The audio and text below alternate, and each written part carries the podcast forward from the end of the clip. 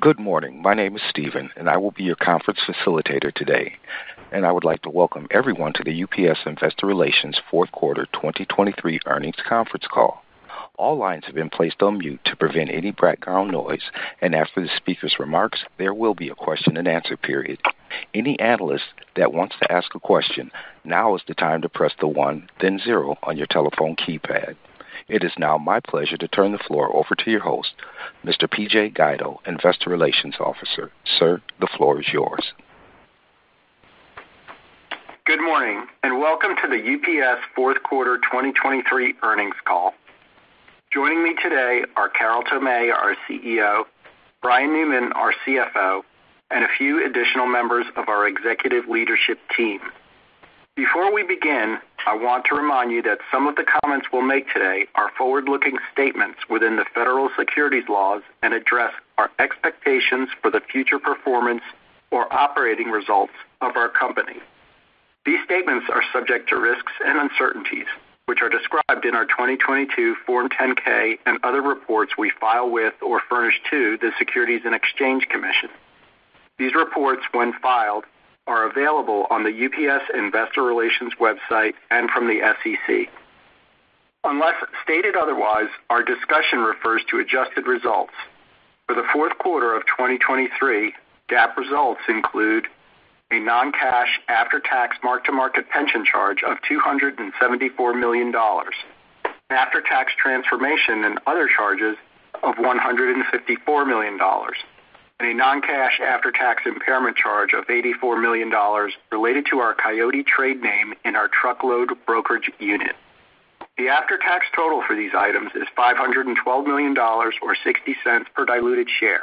Additional details regarding year-end pension charges are included in the appendix of our fourth quarter 2023 earnings presentation that will be posted to the UPS Investor Relations website following this call.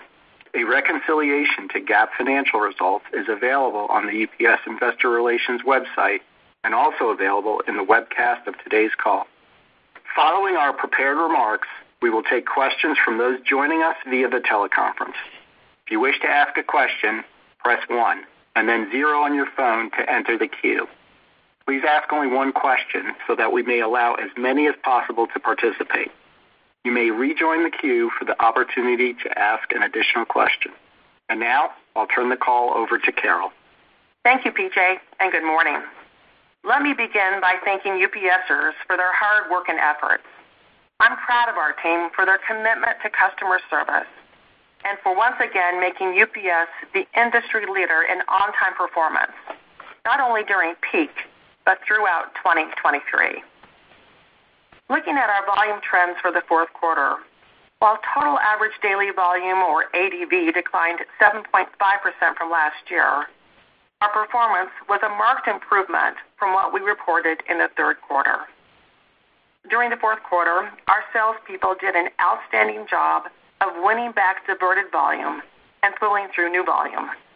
In fact, U.S. domestic ADV surged 30% from the third quarter to the fourth, which was our highest sequential volume ramp ever.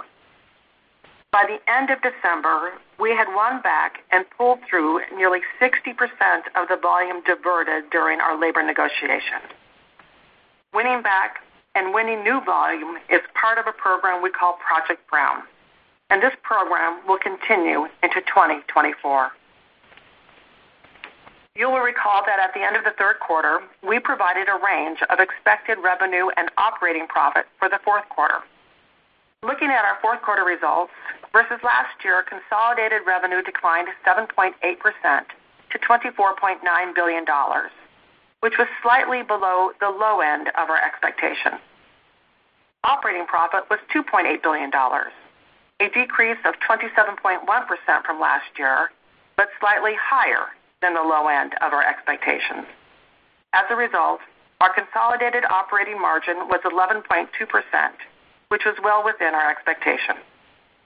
For the year, consolidated revenue was $91 billion, a decrease of 9.3%.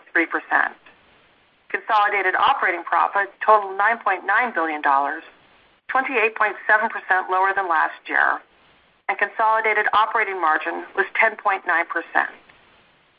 We generated $5.3 billion in free cash flow during 2023, and we returned $7.6 billion to shareowners in the form of dividends and share repurchases. Brian will provide more detail about our financial results in a moment. 2023 was a unique and, quite candidly, a difficult and disappointing year. We experienced declines in volume, revenue, and operating profit in all three of our business segments. Some of this performance was due to the macro environment, and some of it was due to the disruption associated with our labor contract negotiations, as well as higher costs associated with the new contract. Through the year, however, we controlled what we could control, and in many areas, we delivered the highest productivity results in our company history. And I think most importantly, we stayed on our strategy of customer-first, people-led, and innovation-driven. Let me share a few examples of how our strategy is establishing a foundation for future growth. Starting with customer first. In 2023, our healthcare portfolio achieved our target of $10 billion in revenue. Here, we've made strong progress towards our goal of becoming the number one complex healthcare provider in the growing $130 billion global healthcare logistics market. Our global network of healthcare-compliant distribution space topped 17 million sq ft in 2023, and our acquisitions of Bomi Group and MNX Global Logistics have expanded our cold chain capabilities and are enabling us to reach new markets and customers. To support growth in our international small package business, in December, we announced plans to build a new air hub at Hong Kong International Airport. This new air hub supports our plans to grow in the best parts of the market, including highly profitable Asia trade lanes, and will enable us to expand our export and import business in the region. During the year, we continued to grow our SMB penetration. In 2023, SMBs made up 28.6% of our total U.S. volume, an increase of 60 basis points from last year. Part of this growth came from DAP, our Digital Access Program. DAP has transformed how small companies do business with UPS, and in 2023, we generated $2.9 billion in DAP revenue, an increase of 22% year-over-year. Moving to people-led, in 2023, we delivered a labor agreement that provides certainty for the next five years. And because I'm a big believer in the power of one UPS, this year, we are returning to a policy of everyone back in the office five days a week. In terms of our culture, we are a network company, not just of logistics capabilities, but of personal relationships, too. Which brings me to innovation-driven. On our busiest peak days, we sort over 50 million packages in the U.S. and deliver more than 30 million packages worldwide. How do we do it? By leveraging the agility of our integrated network, powered by UPS technology and the skills of our engineers and operating teams.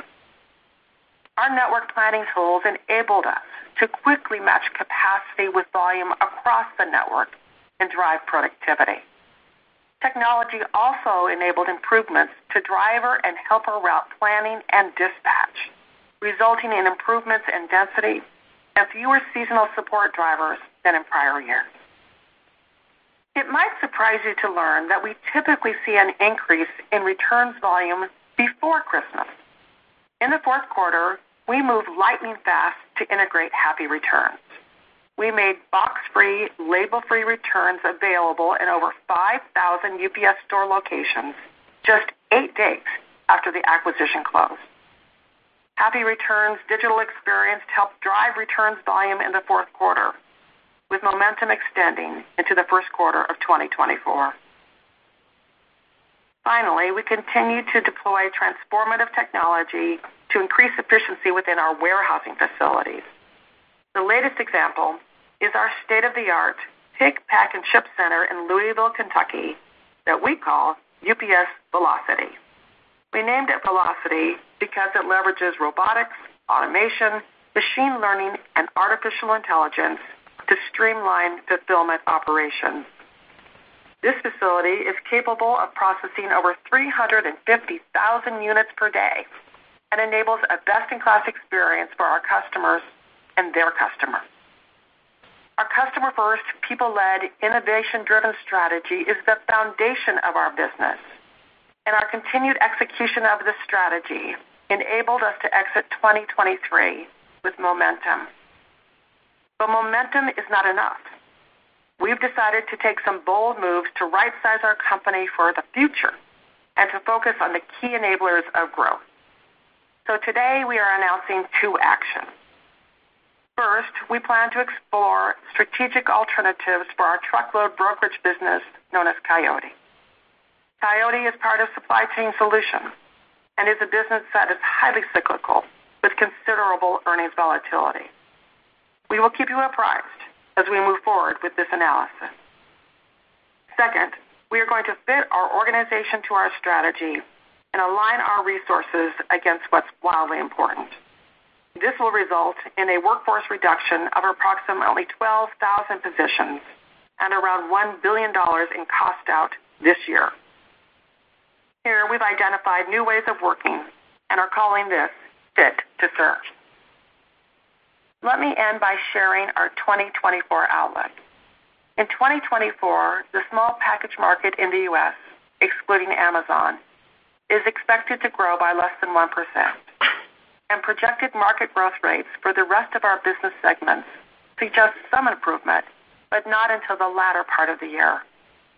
In building our 2024 financial targets, we anchored the low end of our guidance on market growth, and for the high end of our guidance, included growth we should experience if we capture market share. In 2024, we expect to generate consolidated revenue ranging from approximately $92 billion-$94.5 billion, and a consolidated operating margin ranging from approximately 10%-10.6%. Given the nuances of our new labor contract, there will be stark contrast between our first half and our second half performance. First half earnings will be compressed, and second half earnings will expand. In both the low and high end of our guidance range, we expect to exit the year with a U.S. operating margin of 10%. Brian will provide more details in a moment. UPS remains rock solid strong. While our dividend payout is currently higher than our targeted payout of 50% of our prior year's adjusted earnings per share, we are confident in our future. As a result, the UPS board approved a penny increase in the quarterly dividend from $1.62 per share to $1.63 per share. This is the 15th consecutive year we have increased the UPS dividend. So now that 2023 is behind us, we look forward to seeing you at our upcoming Investor and Analyst Day on March 26th. At that time, we will share our three-year plans to grow and drive shareowner value. With that, thank you for listening, and now I'll turn the call over to Brian. Thanks, Carol, and good morning. In my comments, I'll cover three areas, starting with the macro and our fourth quarter results. Then I'll review our full year 2023 results, including cash and shareowner returns. And lastly, I'll provide comments on expectations for the market and our financial outlook for 2024. The macro environment in the fourth quarter showed improvement. However, in the transportation and logistics sector, conditions remained under pressure both in the U.S. and internationally due to soft demand and overcapacity in the market. Throughout the quarter, we leveraged the agility of our integrated network to match capacity with demand, and we were recognized by an independent third party for providing industry-leading service for the sixth peak in a row. Looking at our financial results, in the fourth quarter, consolidated revenue was $24.9 billion, down 7.8% from the fourth quarter of 2022. All three of our segments demonstrated agility and, on a combined basis, drove down total expense by $1.1 billion in the fourth quarter year-over-year. This enabled us to deliver operating profit within the range we communicated to you last quarter. Consolidated operating margin was 11.2% for the quarter and in line with our expectations. For the fourth quarter, diluted earnings per share was $2.47, down 31.8% from the fourth quarter of 2022. Now let's look at our business segments. In U.S. Domestic, we knew going into the fourth quarter that volume would be ramping up off an exceptionally low third quarter. Our efforts to win back diverted volume and pull through new volume resulted in a record sequential volume surge. Throughout peak, we delivered excellent service to our customers while managing expenses. In the fourth quarter, average daily volume came in at the low end of our range and was down 7.4% year-over-year.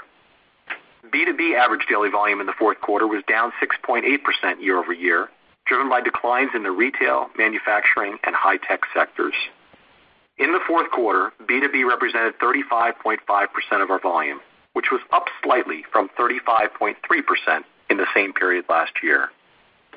Also in the fourth quarter, continued macro pressures drove customers to seek economy products as we saw customers shift volume out of the air onto the ground.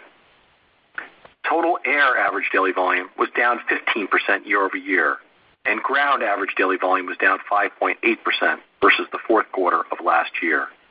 For the quarter, U.S. Domestic generated revenue of $16.9 billion, down 7.3%.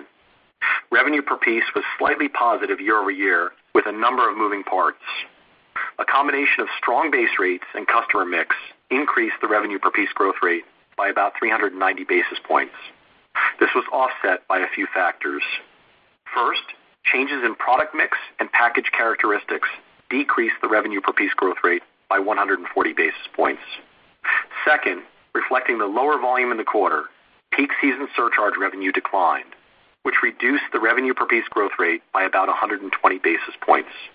And lastly, changes in fuel prices decreased the revenue per piece growth rate by 110 basis points.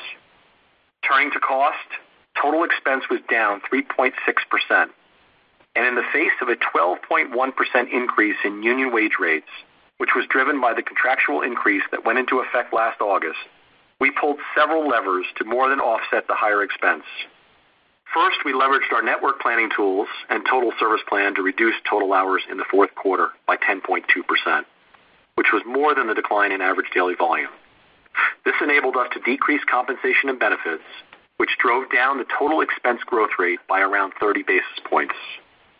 Second, lower purchase transportation expenditures reduced the expense growth rate by around 70 basis points, primarily from lower volume levels and our continued optimization efforts.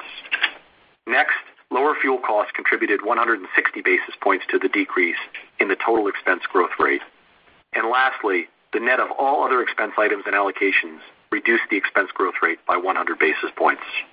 Pulling it all together, these actions helped us reduce U.S. Domestic expense in the fourth quarter by $578 million, which was our largest fourth quarter dollar cost reduction ever. Looking specifically at peak, as volume returned to the network and our biggest customers drove a surge in peak volume, we ran our integrated network with agility. In fact, in 2023, we closed over 30 sorts, and they remained closed during peak. By leveraging our network planning tools, we took advantage of the flexibility of our integrated network and flowed more volume into our automated buildings. And with Smart Package Smart Facility in over 1,000 buildings, missed misload frequency improved 67%, contributing to the superior service we delivered to our customers. The U.S. Domestic segment delivered $1.6 billion in operating profit, down 32.6% compared to the fourth quarter of 2022.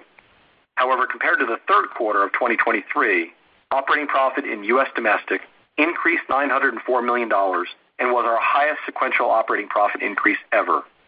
Operating margin in the fourth quarter was 9.3%, a 440 basis point improvement over the third quarter of 2023. Moving to our International segment, soft demand continued to pressure volumes out of Asia. And in Europe, several key economies remained in recession, which pressured demand and drove a shift away from express services. In response, we focused on revenue quality and adjusted our global network to match changes in geographic demand. Looking at volume, in the fourth quarter, international total average daily volume was down 8.3% year-over-year.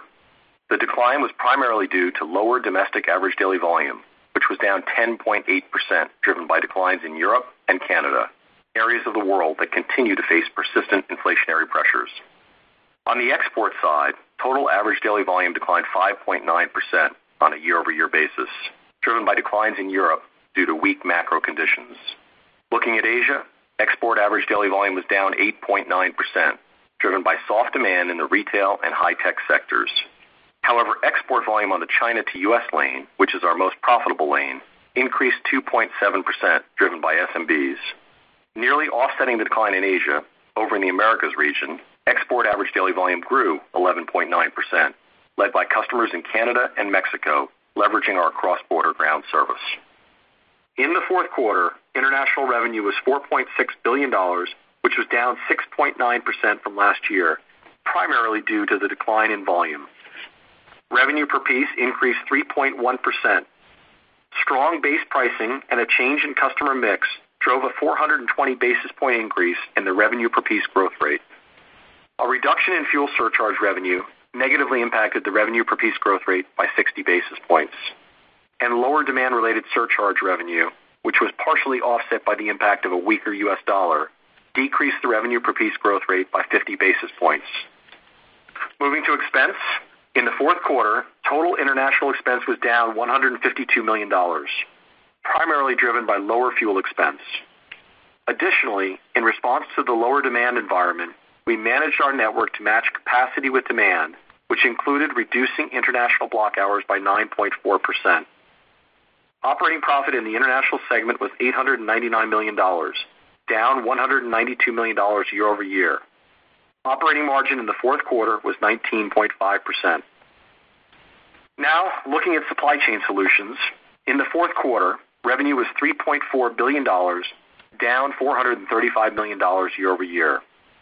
Looking at the key drivers, in international air freight, overall volumes were down despite a mid-quarter spike in e-commerce. Market rates continued to be pressured, resulting in lower revenue and operating profit. On the ocean side, volume increased, driven by the retail sector.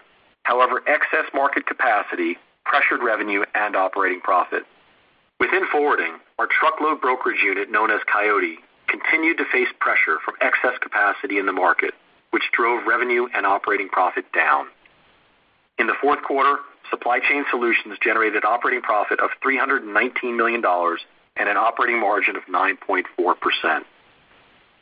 Walking through the rest of the income statement, we had $207 million of interest expense.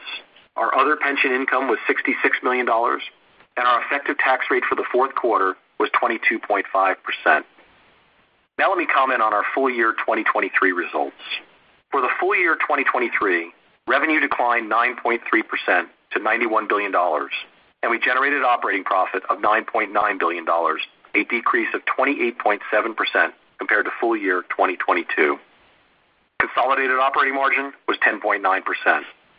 We generated $10.2 billion in cash from operations and continued to follow our capital allocation priorities.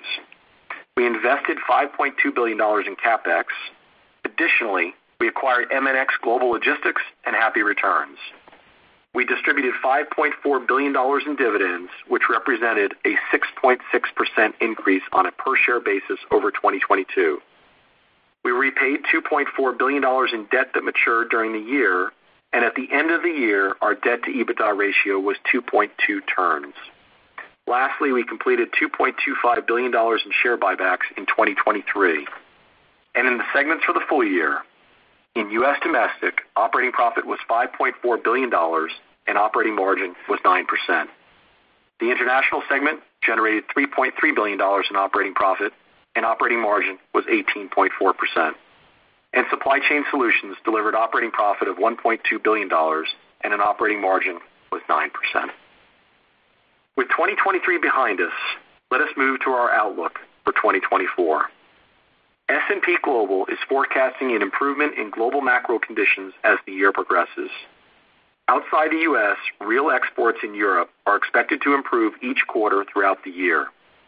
Looking at Asia, we saw positive momentum on the China to U.S. lane exiting the year and remain cautious on the outlook for 2024.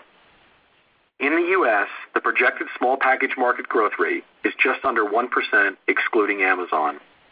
A slight improvement is expected in U.S. manufacturing, and the consumer is expected to remain resilient despite lingering inflationary pressures. We've built a plan that reflects the current environment and potential risks that we see.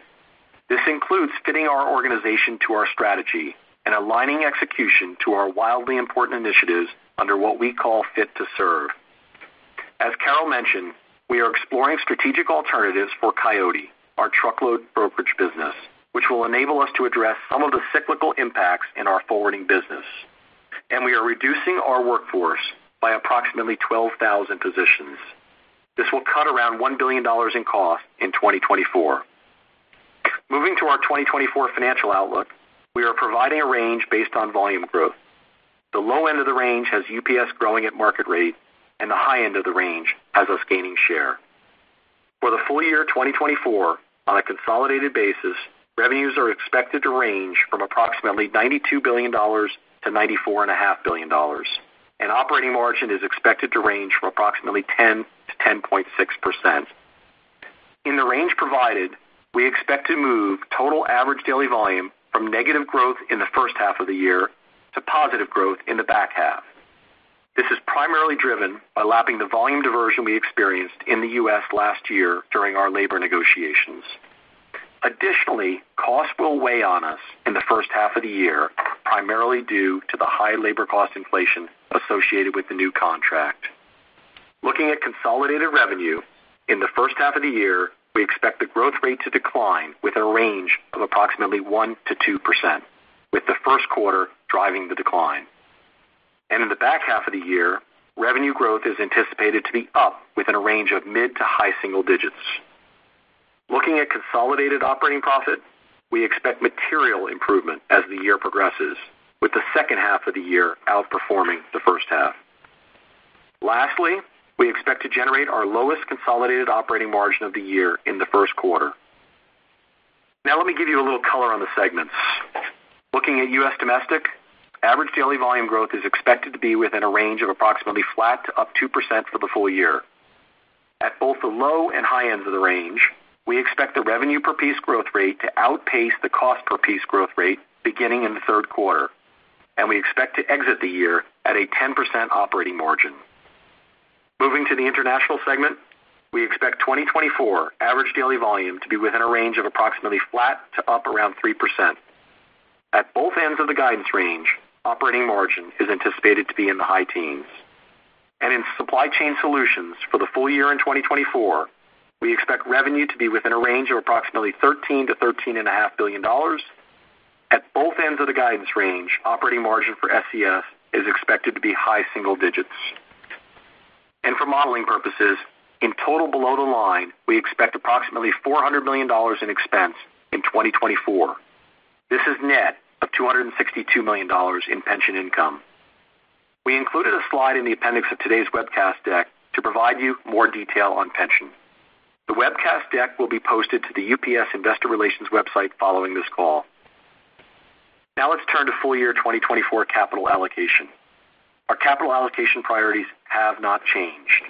We are staying on strategy and will make the best long-term decisions to capture growth, improve efficiency, and deliver value to our shareholders. We expect 2024 capital expenditures to be within our target of around 5% of revenue, or $4.5 billion. Now let's turn to our expectations for cash and the balance sheet. We expect free cash flow to be within a range of approximately $4.5 billion-$5.3 billion, including our annual pension contributions of $1.4 billion, which are equal to our expected service costs. As Carol mentioned, the board has approved a dividend per share of $1.63 for the first quarter. We are planning to pay out around $5.4 billion in dividends in 2024, subject to board approval. Finally, our effective tax rate in 2024 is expected to be approximately 23.5%. In closing, we look at 2024 as a year to pivot away from negative volume to positive volume growth, and from high labor cost inflation to a much lower growth rate. We are laser-focused on executing our strategy, controlling what we can control, and improving our financial performance. We look forward to sharing our multi-year targets and details on our strategy at our Investor Day event on March 26th. Thank you, and operator, please open the lines. Thank you. We will now conduct a question-and-answer session. Our first question will come from the line of Chris Wetherbee of Citigroup. Please go ahead. Yeah, hey, thanks. Good morning, guys. Um, I guess I wanted to start on on maybe some of the cost out. You mentioned the 12,000 positions that you're reducing and the $1 billion of cost in 2024. I was hoping maybe you could help us sort of understand the timing of that. So, you know, based on a 10% kind of run rate exiting 2024, it would imply that the first quarter is fairly low. So I just I just want to make sure I understand some of those moving pieces and when that 1 billion is going to start to accrue. Sure. Happy to give you some color. So we talked about 12,000 heads out. Uh, 75% of the reductions will come in the first half, uh, which drive the 1 billion in the 2024 calendar year. Uh, but you're absolutely right. In terms of the timing and announcement, uh, it'll be back-end weighted. And really, the thing I'd like to point out, is it's a change in the way we work. So as volume returns to the system, we don't expect these jobs to come back. It's changing the effective way that we operate. I might just add a little more color if I could, Chris. Um, today, we have about 495,000 UPSers around the world. A few years ago, when the COVID demand was peaking, we had 540,000 UPSers. So Kate and Nando have done a masterful job of managing our operational headcount to meet the volume in our company.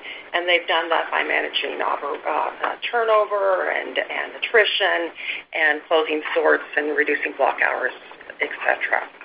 We have about 85,000 UPSers who are management, and this could be full-time and part-time management. The targeted headcount falls really within that group, as well as some contractors that will be leaving us. And to Brian's point, this is really about a new way of working. So it's $1 billion of cost out now, but there's even more cost out to come as we have a full year benefit in 2025. Thank you.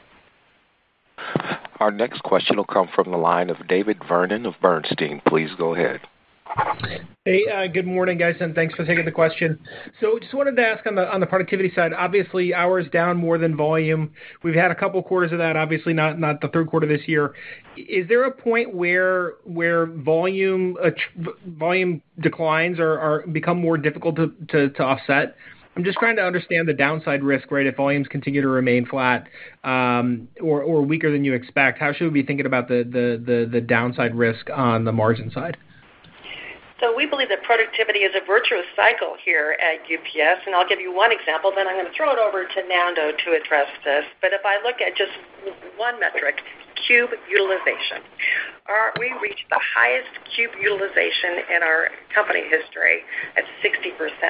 That's the equivalent of reducing 1,500 loads per day. So that's not in hours, uh, but it's just a cost out. So we've got productivity across the operations. And Nando, why don't you talk about what you're going to do in 2024? Yes. So David, thanks for the question. Um, For us, it is a virtuous cycle, so we're working ahead of any type of volume variability. So whether it goes up or down, uh, we've got some of our best engineers, operations folks, finance folks, identifying additional cost outs as we move forward, as we're executing the ones that we have in front of us. So we feel good that there's a good pipeline uh, of opportunity no matter what the volume does. Uh, and as Carol had mentioned, we lever Uh, our hourly headcount and match that to the volume and the activity. And uh, so far, so good. But still lots in front of us, and they're pretty meaty, so we feel really good about those initiatives. And at our Investor Day in March, we're going to talk to you about network of the future. We've got an integrated network. We don't have to integrate, but we can we can uh, transform our network with some very exciting ideas. So we're going to share that with you in March. And and the rate at which resource needs is going to need to be added back on the other side was you know maybe we get to some volume expansion. Can you talk to the the to the um, expectations for operating leverage on the upside? Yeah.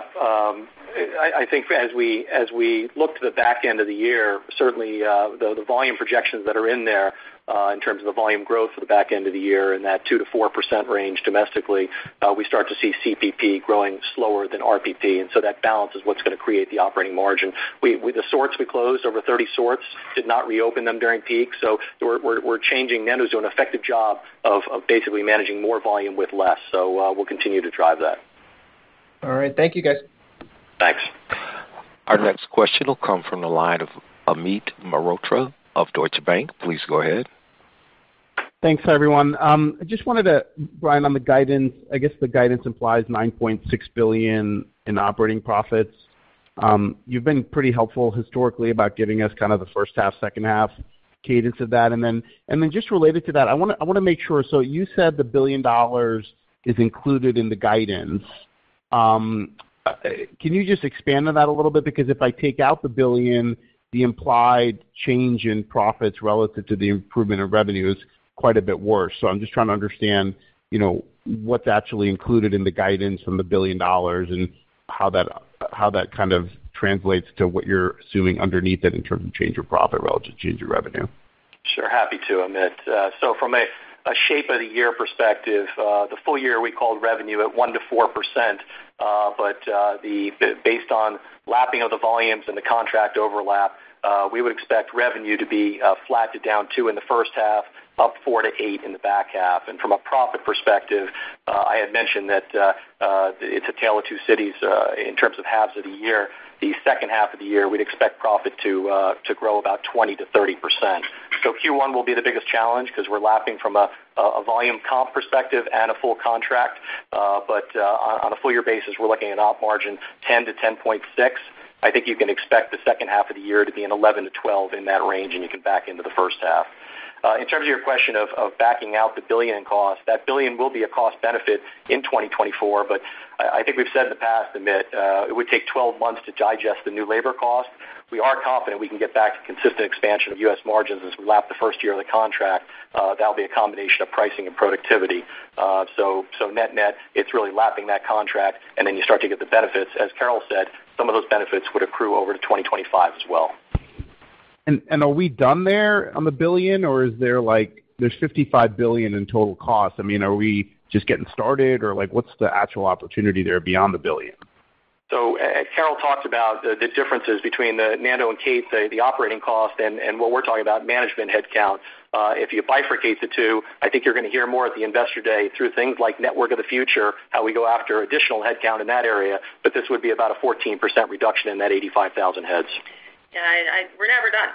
We continue to drive productivity. It's a virtuous cycle here. And technology has changed so much in the past year when you think about the advent of generative AI and the applications inside of our business. Um, we're just getting started, and I'm really um, excited about what the future will mean in terms of driving productivity and as well as improving the customer experience. Thank you very much. Thanks, Amit. Our next question will come from the line of Conor Cunningham of Melius Research. Please go ahead. Uh, uh, hi, everyone. Just to stick with the uh, productivity side, you've been, you know, obviously pretty dynamic with your network, and you mentioned, I think, 30 sort closures and whatnot. Can you just talk about the consolidation opportunity in 2024 and how that may play out to drive further efficiencies in the business? Thank you. Yeah, we'd be happy to do that, but we're gonna kick that question to our March conference because we've got a great presentation to share with you regarding Network of the Future, and it would take up way too much time today to go through that. We wanna spend a good amount of time talking to you about that in March. So thank you for understanding. Thanks, Conor. Our next question will come from the line of Allison Poliniak of Wells Fargo. Please go ahead. Hi, good morning. Just wanna turn to the growth aspect of it I guess, more specifically, the market share capture.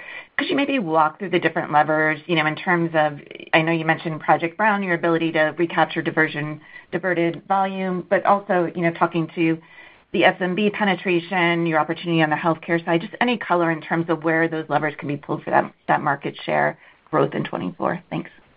Uh, I'll start with uh, a few comments about Project Brown. Project Brown um, really is a new way of going after business, and it has many elements to it, and I'll make some of those real to you. First of all, we looked at ourselves and said, "What's getting in the way of speed?" Because it was taking us too long to respond to a customer. And we found that we hadn't really declared service level agreements amongst the various groups participate in this in this exercise of providing offers to our customers. So we've shortened up the time to response, and that's important, and that's going to be with us now forever. I can make that real for you outside of the United States. It used to take 22 days. We dropped it to six days. We're now at two days. That's best in class, and we made similar improvements in the United States. Project Brown was also looking at Deal Manager. Deal Manager is the new tool that we introduced that uses artificial intelligence and machine learning to score a deal and avoid the need for our salespeople to go up to our pricing people for appeals. They can actually see the score of their deal. We've had great acceptance and win rates, uh, 79% win rates with this tool. But we found through Project Brown that we weren't offering all of our products in the tool. And one of the products we weren't offering was SurePost, which is a great product. So we introduced SurePost into the Deal Manager, and we're getting some good return on that. That's particularly attractive for our small and medium-sized customers. Um, another thing that we did is that we improved uh, and increased weekend pickups in several key markets during the year. So, And I could go on and on and on, but this is a way of of operationalizing excellence to drive the business and capture share. So where are we going to capture share? We're going to continue to lean into the small and medium-sized uh, segment opportunities. We're seeing some real success in that area. Um, we are going to continue to lean into healthcare. You know, when I started here, the healthcare revenues were around 6 billion, now 10 billion, and we're going to continue to grow. We'll lay out our three-year growth plans for you at our March um, Investor Day. I think you'll be very pleased with that. Uh, we're going to continue to sell off the service that we provide um, and the capabilities that we have that actually no one else has, and that's our integrated network. So at our Investor Day in March, we'll lay out market share capture. But let me just make the market real for you because this might be helpful too. As we think about the addressable market, the addressable market in the United States, it's a little over um, 50-52 million packages a day. So there's plenty of addressable market for us to go get and plenty of market for us to get outside of the United States because we are underpenetrated in so many areas. One reason I called out our new air hub in the Hong Kong International Airport is that the Greater China Bay Area is an unbelievable economic power base. It's the 13th largest economy in the world. 37% of all China exports go through that airport. And today, we have small, uh, way over capacity hubs and buildings that are inefficient with lease rates that are sky high. So we are building a 20,000 square meter facility. It will make us the second largest air hub in that important part of the market. So expect to see a lot of growth coming off of that over time. Great. Thank you. Our next question will come from the line of Tom Wadewitz of UBS. Please go ahead. Uh, yeah. Good morning. So I wanted to see if you could talk a little bit about the competitive dynamic in the market. Um, I know the backdrop is that you had some share loss associated with the Teamster contract, but it also seems like there might be risks that uh, other competitors are gaining traction in the market. So if you look at Postal Service had, I think, up 7% volumes, and they had a new product, the Ground Advantage. And so I guess the question is, is there a risk that um, the you know, competitive set has got more challenging, and how do we think about what you need to do uh, to have a better volume outcome in 2024? Is there you know, is there more pressure on price, or is it uh, a different formula to, uh, you know, to to get the better volume outcome in 2024? Thank you. So I would say that the pricing environment is very rational. And you can see that as Brian ticked out uh, the RPP performance in the fourth quarter. We had very strong base rate performance. Now, the RPP was muted because of lower uh, fuel costs and uh, product characteristics and a product mix change and lower demand surcharges, but the base was very strong. And we expect the base to continue into 2024. Our GRI for 2024 is 5.9%. Will we keep all of it? No. But will we keep a lot of it? Yes, just like we did in 2023. We kept about 60% of the GRI in 2023. So the pricing uh, environment is rational. In terms of competitive products, it's incumbent upon us to stay at leading edge and meeting our customers where they want us to be. That's one reason we uh, offered a hyper-local product beginning last quarter, which is really a short zone uh, product. We hadn't had that before. And as we look at the offerings that we will go to market with um, this year, uh, we've got some things underway. Not ready for prime time, but I suspect, looking over at our new Chief Commercial Officer, Matt Duffy, that we might be able to talk about that at our March investor conference, and he's nodding his head. So stay tuned for that. Okay. Thank you. Our next question will come from the line of Jeff Kaufman of Vertical Research Partners. Please go ahead.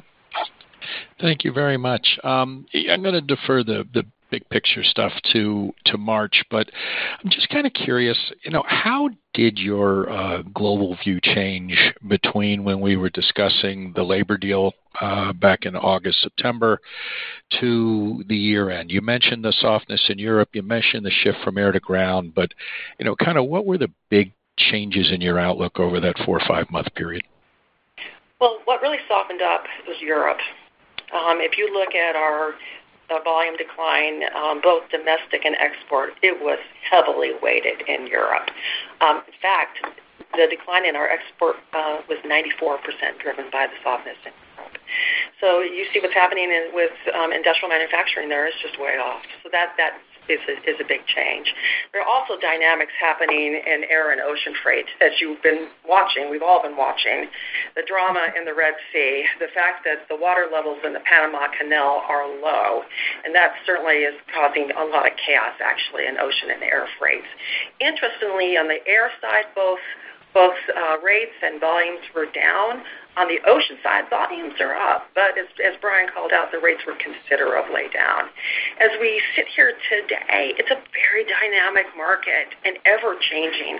A little hard to predict candidly, because what we're seeing today is for shippers who have high value uh, packages, they're actually worried about the ocean conditions, so they're moving to the air. So air rates are tightening a bit.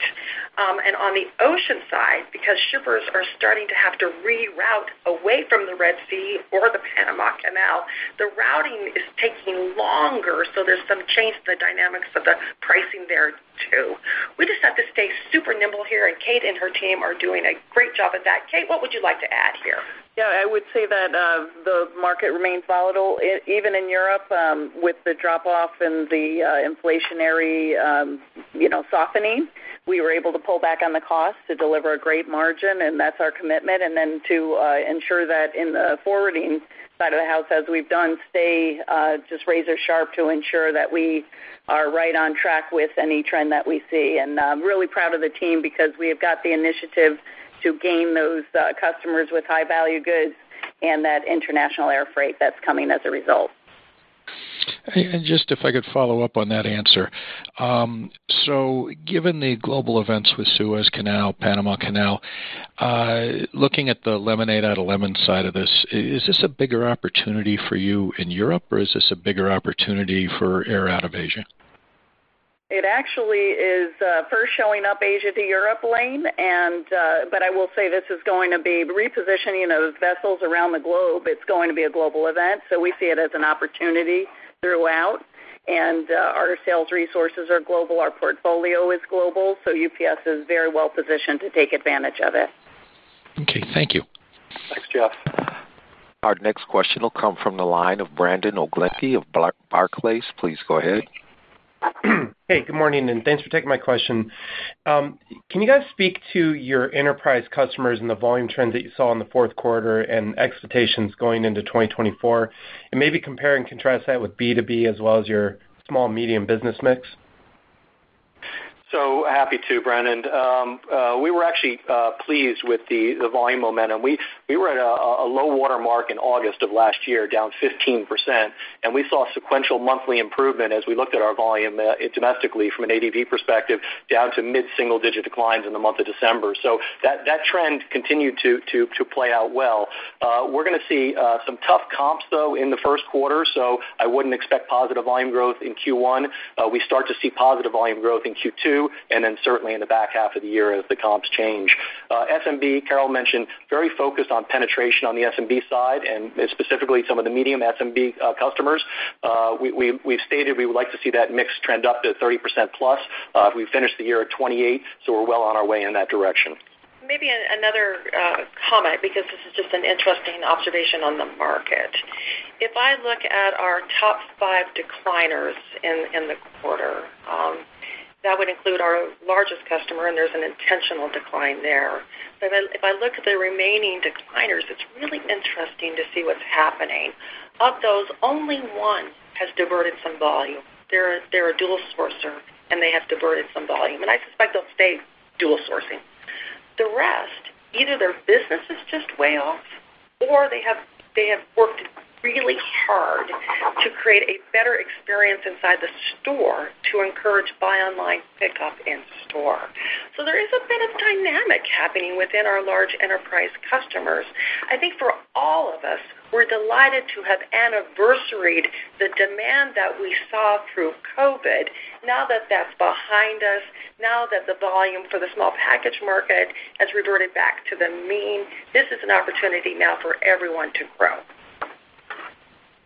Thank you both. Thanks, Brandon. Our next question will come from the line of Helane Becker of TD Cowen. Please go ahead. Oh, gosh. Thanks very much, um, everybody, and thanks, team, for the time.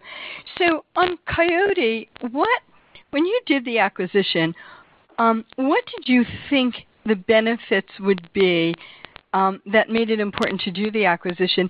And then what really what actually happened that is causing you to rethink how Coyote fits in the network? And my follow-up question is unrelated. Um, you recently bought two 747-8 freighters, I saw, and I'm just wondering if you bought those off lease or where they came from since Boeing doesn't make the 747 anymore. Thank you. I'm happy to address the Coyote question to the best of my ability. Um, I was on the board in 2015 when we bought the company, but the strategic rationale was uh, was really about expanding the portfolio. And it was a very uh, thoughtful uh, strategic rationale to expand the portfolio. What I don't think we fully understood at the time was just how cyclical this business is. And I'll make it real for you. When we acquired Coyote in 2015, the revenues in the previous year for Coyote were $2.1 billion. During COVID, Coyote peaked up to over $4 billion in revenue. Well, it's come way down since then. In fact, if you look at our Supply Chain Solutions business, it was down $3 billion year-on-year, which is a third of the overall company decline. Within that $3 billion, Coyote made up 38% of the decline for the year and 48% of the decline for the fourth quarter. So you can see the volatility in the revenue line, and then we've got a business that has a very low margin. So if you've got that kind of volatility on the revenue line, you're going to have even more volatility on the on the on the earnings line. So we're like, "Gosh, is there another way to skin this cat? Can we think about an alternative that continues to allow us to provide the service but without all the overhead? Or perhaps this business is worth more to someone else than it is to us." We don't know. We don't know the outcome of our our alternative work, but as soon as we do, we'll share that with you. And on the freighter question. So the two two planes were picked up uh, through Qatar, uh, and and really it's part of a broader airline strategy to retire some of the MD-11s in terms of efficiency and sustainability. Got it. Thank you. Thank you. Our next question will come from the line of Scott Group of Wolfe Research. Please go ahead. Hey, thanks. Good morning. Just want to follow up a couple things on the guidance. Brian, I know you said 10% U.S. margin exiting the year. Any color on the shape of the year? Um, you also talked a couple times about just Q1 being hard. Any more specific color on Q1? And then just lastly, I know every year on this call, you typically give an update on on the um, biggest customer exposure, if you can give us an update there. Thank you.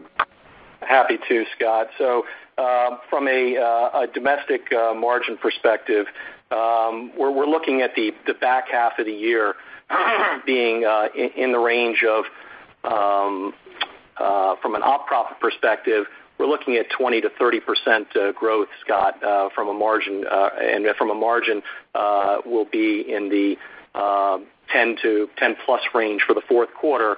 The challenge we have is the first quarter, we actually expect to be down uh, in the neighborhood. We uh, had a low watermark in Q3 of last year, so we're not gonna be down to that point, but I don't think we'll be much better from a margin perspective in the U.S. in in uh, the first quarter of this year. From an um, Amazon perspective, uh, we finished the year at 11.8%, uh, and that was not due to an increase in the business. We're still executing our plan with them in terms of a glide down. It was more to the overall enterprise revenue coming down uh, um, as a part of the enterprise. It just came down faster than Amazon. Exactly. Yeah.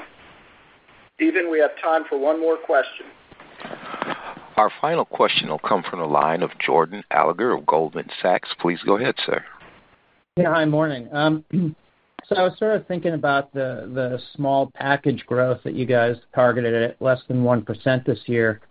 Feels pretty conservative after a couple years of, you know, probably negative industry growth as well. So I'm just sort of curious, you know, what's informing that? Is that your economic outlook, your forecast? And then, uh, maybe this is your Analyst Day, you'll address it, but sort of on a normalized basis, uh, what kind of small package domestic growth, underlying industry growth, you know, you think about over a longer term basis? Thanks. Yes, the longer term view is very good. It's 3%. So that's really good growth, actually. Um, and we're looking forward to getting into that growth mode. We use a number of external factors to inform our perspective on the market growth. We triangulate from a number of different uh, sources and come up with our best view. This is our best view. Okay, thanks. Thanks, Jordan. I will now turn the floor back over to our host, Mr. PJ Guido. Please go ahead, sir. Thank you, Steven. This concludes our call. Thank you for joining, and have a good day.